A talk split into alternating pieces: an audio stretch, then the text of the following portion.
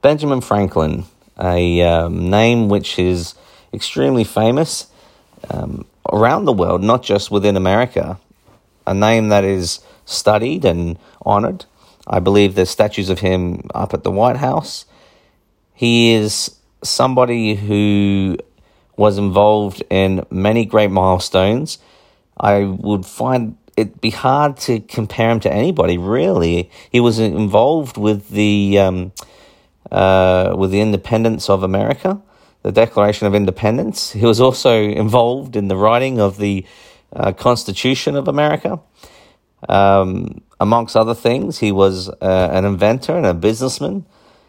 He, we know the story of him getting suspicious about electricity and the kite experiments.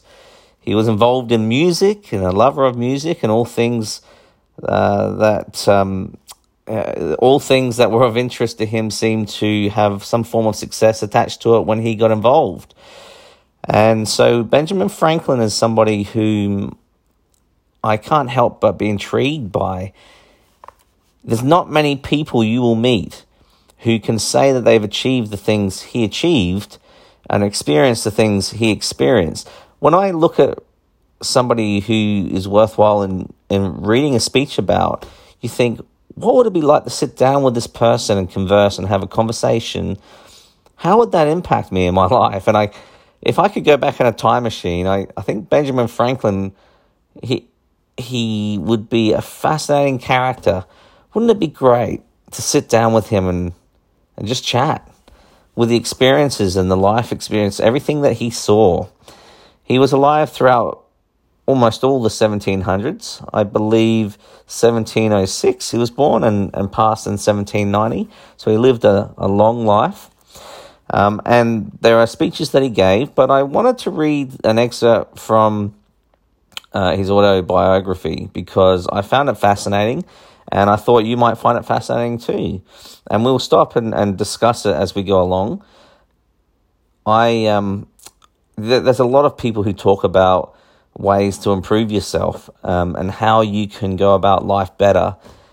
And we're going to read what Benjamin Franklin did hundreds of years ago. It's just so fascinating to me that these ideas are not new, these are old ideas. And Benjamin Franklin will prove that for us. So I'll just dive in. Uh, I'm just going to read excerpts from it. So uh, just just um, enjoy it, and we'll we'll see how we go from from here. Uh, okay. The library afforded me the means of improvement by constant study, for which I set apart an hour or two each day, and thus repaired in some degree the loss of learned education my father once intended for me. Reading was the only amusement I allowed myself. I spent no time in taverns, games, or frolics of any kind, and my industry and my business continued, as it was necessary. I was indebted for my printing house. I had a young family coming on to be educated, and I had to contend with for business two printers who were established in the place before me. My circumstances, however, grew daily easier, my original habits of frugality continuing, and my father having, among his instructions to me when a boy, frequently repeated a proverb of Solomon Seest thou a man diligent in his calling, he shall stand before kings, he shall not stand before mean men. I, from thence, considered industry as a means of attaining wealth and distinction, which encouraged me, though I did not think that I should ever literally stand before kings, which, however, has since happened, for I have stood before five, and even had the honor of sitting down with one, the King of Denmark, to dinner. Isn't that, as just a bit of commentary there, you know, he, he one, we learn that he's a man of uh, dedication, I suppose. He, he didn't allow himself time for taverns and games and things like that. He studied a lot and he followed that proverb that his father taught to him, never thinking he'd stand before a king, and yet one day he stood before a king.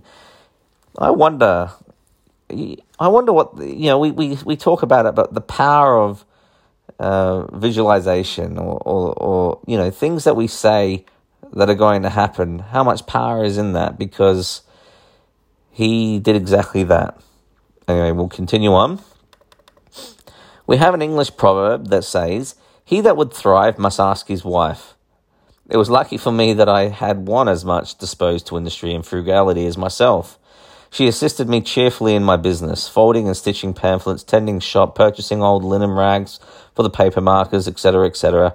We kept no idle servant servants. Our table was plain and simple, our furniture of the cheapest. For instance, my breakfast was a long time bread and milk, no tea, and I ate it out of a two penny earthen porringer with pewter spoon.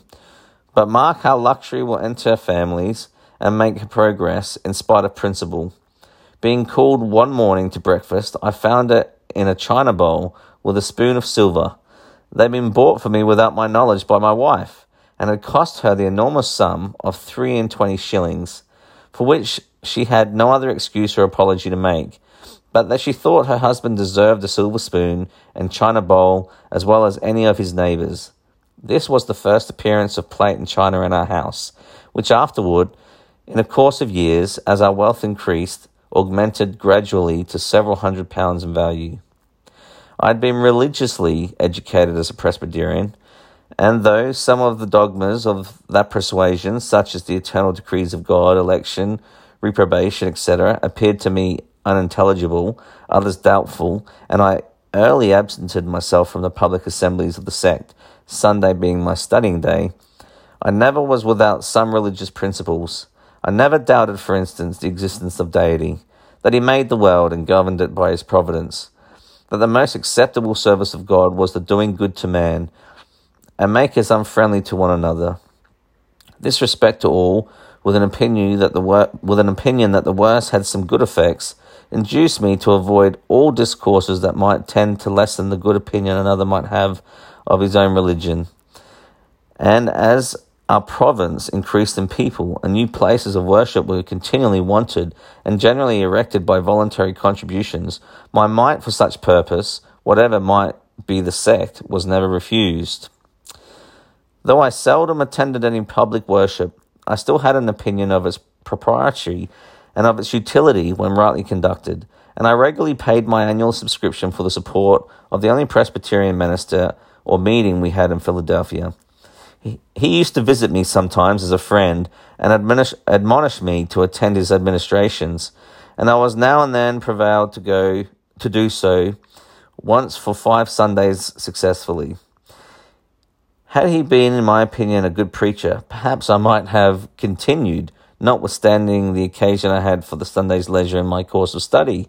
But his discourses were chiefly either polemic uh, uh, arguments or expl- uh, explications of the peculiar doctrines of our sect, and were all to me very dry, uninteresting, and uned- unedifying, since not a single moral principle was in, um, inculcated or enforced, their aim seemed to be rather to make us Presbyterians and good citizens. Okay, just backing up, sorry, I muddled some of those words there, but ultimately, um, you know, he, he believes in uh, in a higher being. He, he's not sure about a sect being, you know, having all truth or anything like that. Um, but he went. He wanted to be part of his community, and he went along. Um, but he found it boring, essentially. And it sounds like he also had a, a, a great wife who was of, of strong support to him and helped build the business as well. Um, and they were frugal. They they didn't they didn't overspend. So we're starting to get a bit of a, a feel for um, you know, Benjamin Franklin here. Uh, seems like a good fellow so far. We'll keep going. At length he took for his text that verse of the fourth chapter of Philippians. Finally, brethren, brethren, whatsoever things are true, honest, just, pure, lovely, or of good report, if there be any virtue or any praise, think of these things. And I imagine in a sermon on such a text, we could not miss of having some morality. But he confined himself to five points only, as meant by the apostle. One, keeping holy the Sabbath day. Two, being diligent in reading the Holy Scriptures.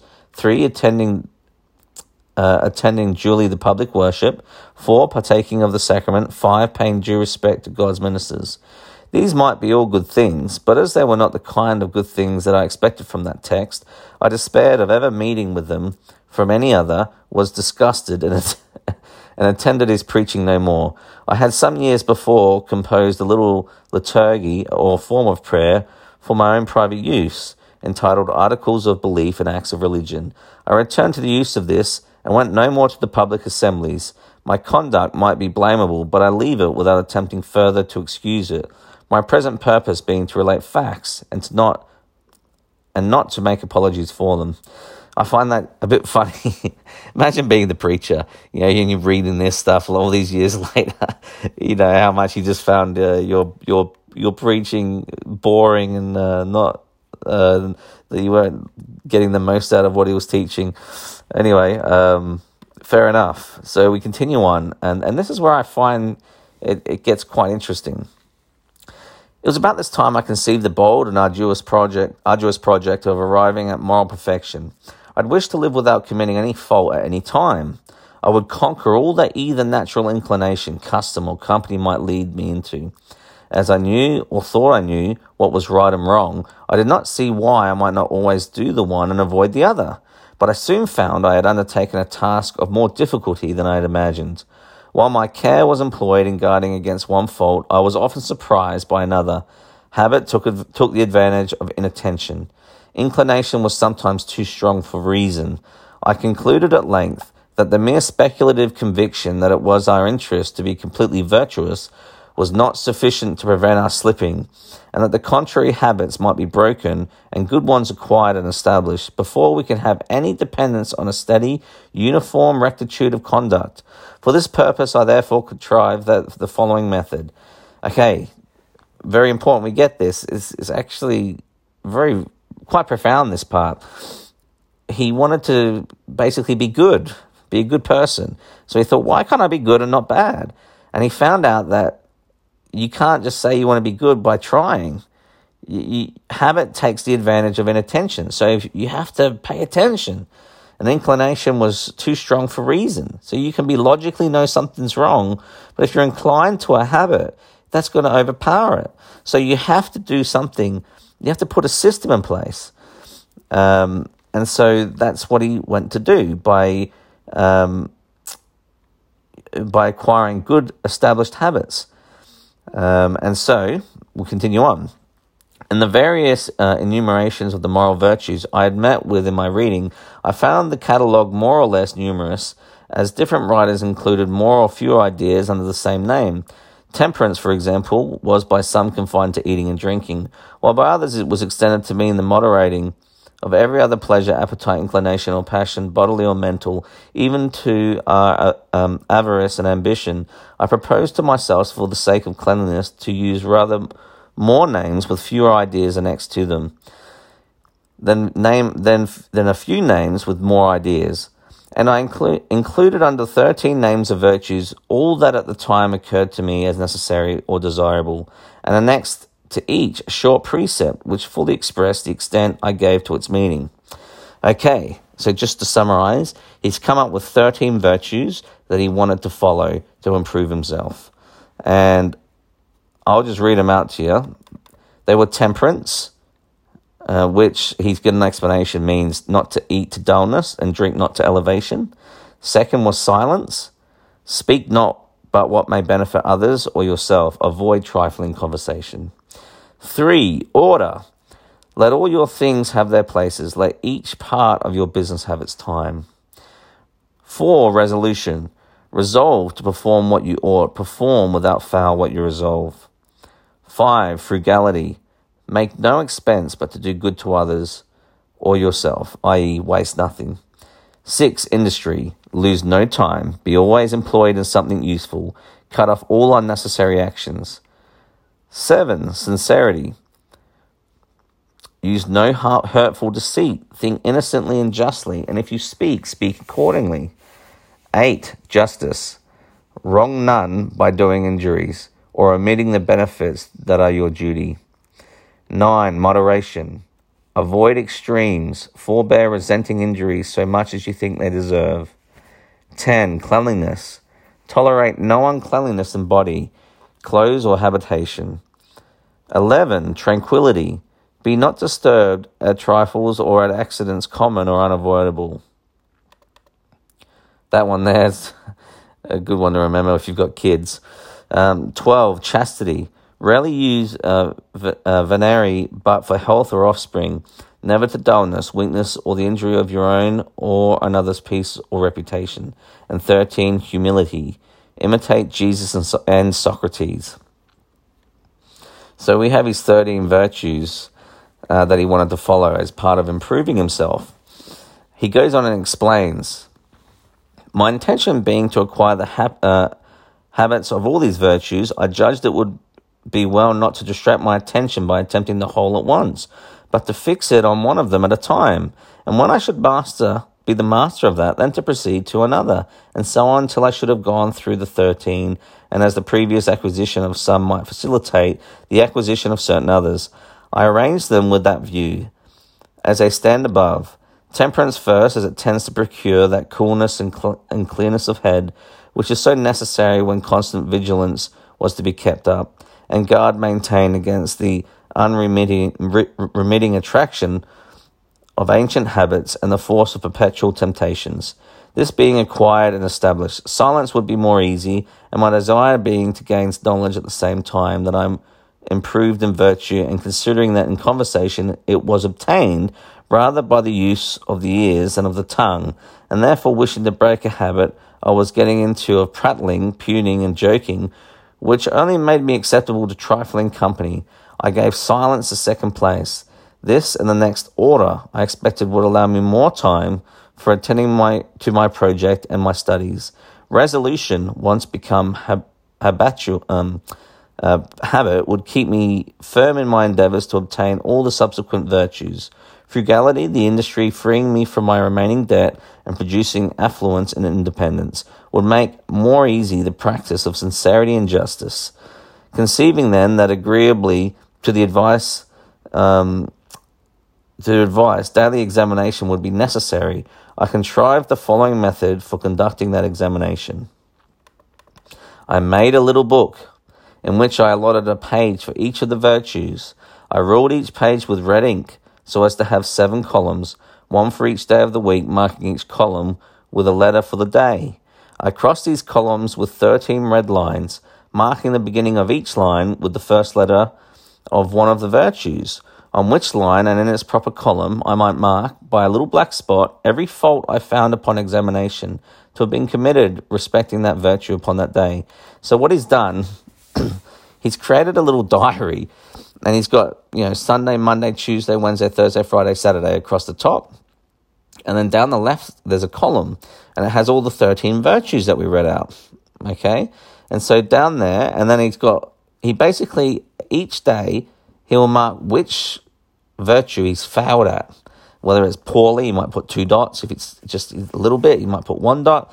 And so I, I found that fascinating because usually when you're setting goals, you're setting things that you want to do and you, and you put them in there if you've done, and you, you know, you try to make sure you've done them. But he's marked when he hasn't done them, which is easier to do. It's easier to remember if you haven't done something, I think. I just thought that was an interesting nuance. So he's getting organized. One, he's created, he's decided what he wants. He wants to improve himself and he wants to become, you know, he wants to be better. He's does come up with 13 virtues that he feels will help make him better and what are important. And then he's judging, giving himself goals every day about how to get through them. And instead of trying to do them all in one day, he focuses on one virtue a week. So if he's being frugal or, or something that week, then he will focus on that virtue. And he, he uses the analogy of weeds. You know, you can't take care of the whole garden all the time, but you can weed once a week and then move on to something else the next. he continues on. I determined to give a week's strict attention to each of the virtues successfully. Thus, in the first week, my great guard was to avoid every, uh, to avoid to avoid every the least offence against temperance, leaving the other virtues to their ordinary chance, only marking every evening the faults of the day. Thus, if in the first week I could keep my first line, marked T, clear of spots, I suppose the habit of that virtue so much strengthened, and its opposite and its opposite weakened, that I might venture extending my attention to include the next, and for the following week keep both lines clear of spots. I won't keep reading there because it's uh, it, it, gets a bit bogged down. He has a few things here that he, he uses as um, quotes to help keep him strong. Um, the Proverbs of Solomon, for example, length of days is in her right hand, and in her left hand riches and honor. Her ways are her ways are ways of pleasantness, and all her paths are peace. Um, he also marks a few prayers here that he, he notes and other little quotes. He then talks about order and how to keep his uh, an actual schedule, and he has a he's got a schedule for the day, which it goes from five o'clock in the morning um, until four o'clock the next morning. And at the beginning of the day, he's got um, a question, which is, "What good shall I do this day?" And at the end of the day, he's got another question: "What good have I done today?" So two questions that he asks every day, and then on the right side of the column next to each time phrase, he's got things he's got to do. In the morning, he rises and washes and dresses, and and uh, he he he you know, organizes his business, has his breakfast, works in certain hours. Lunch at lunchtime, he's got meals and whatever else, and it's a very very simple schedule. It's not bogged down, and I just it's just amazing that this is here with Benjamin Franklin hundreds of years ago. Um, when we have all these people helping us with our time and everything else today, this is old. We already have this stuff from our from our ancestors. um, there's more that he goes into here. I won't continue on, except to say that it's worth a read, and I'll recommend that you continue to read that and you and you go through it with your time. I wanted to share that because Benjamin Franklin was an exceptionally successful person, and he gives us insight into what he did which was he set goals for himself. He his goal was to improve and become um, virtuous. He laid out what that looked like, and then he went and did it. He went and did it through scheduling and um, and focusing on what you know where he failed in the days of the, of the becoming virtuous. I um I think there's something really special about um, the forefathers and what they achieved. There was greatness there, and we are lucky to have the words of them so that we can study them and try to um, in- increase on that greatness in our day and age. I'm, I'm really thankful for that. I'm thankful for their examples in that fact, and and I hope you all got something out of it as I did. Leave that with you until next time, and we'll explore further. I hope you enjoyed. See you later.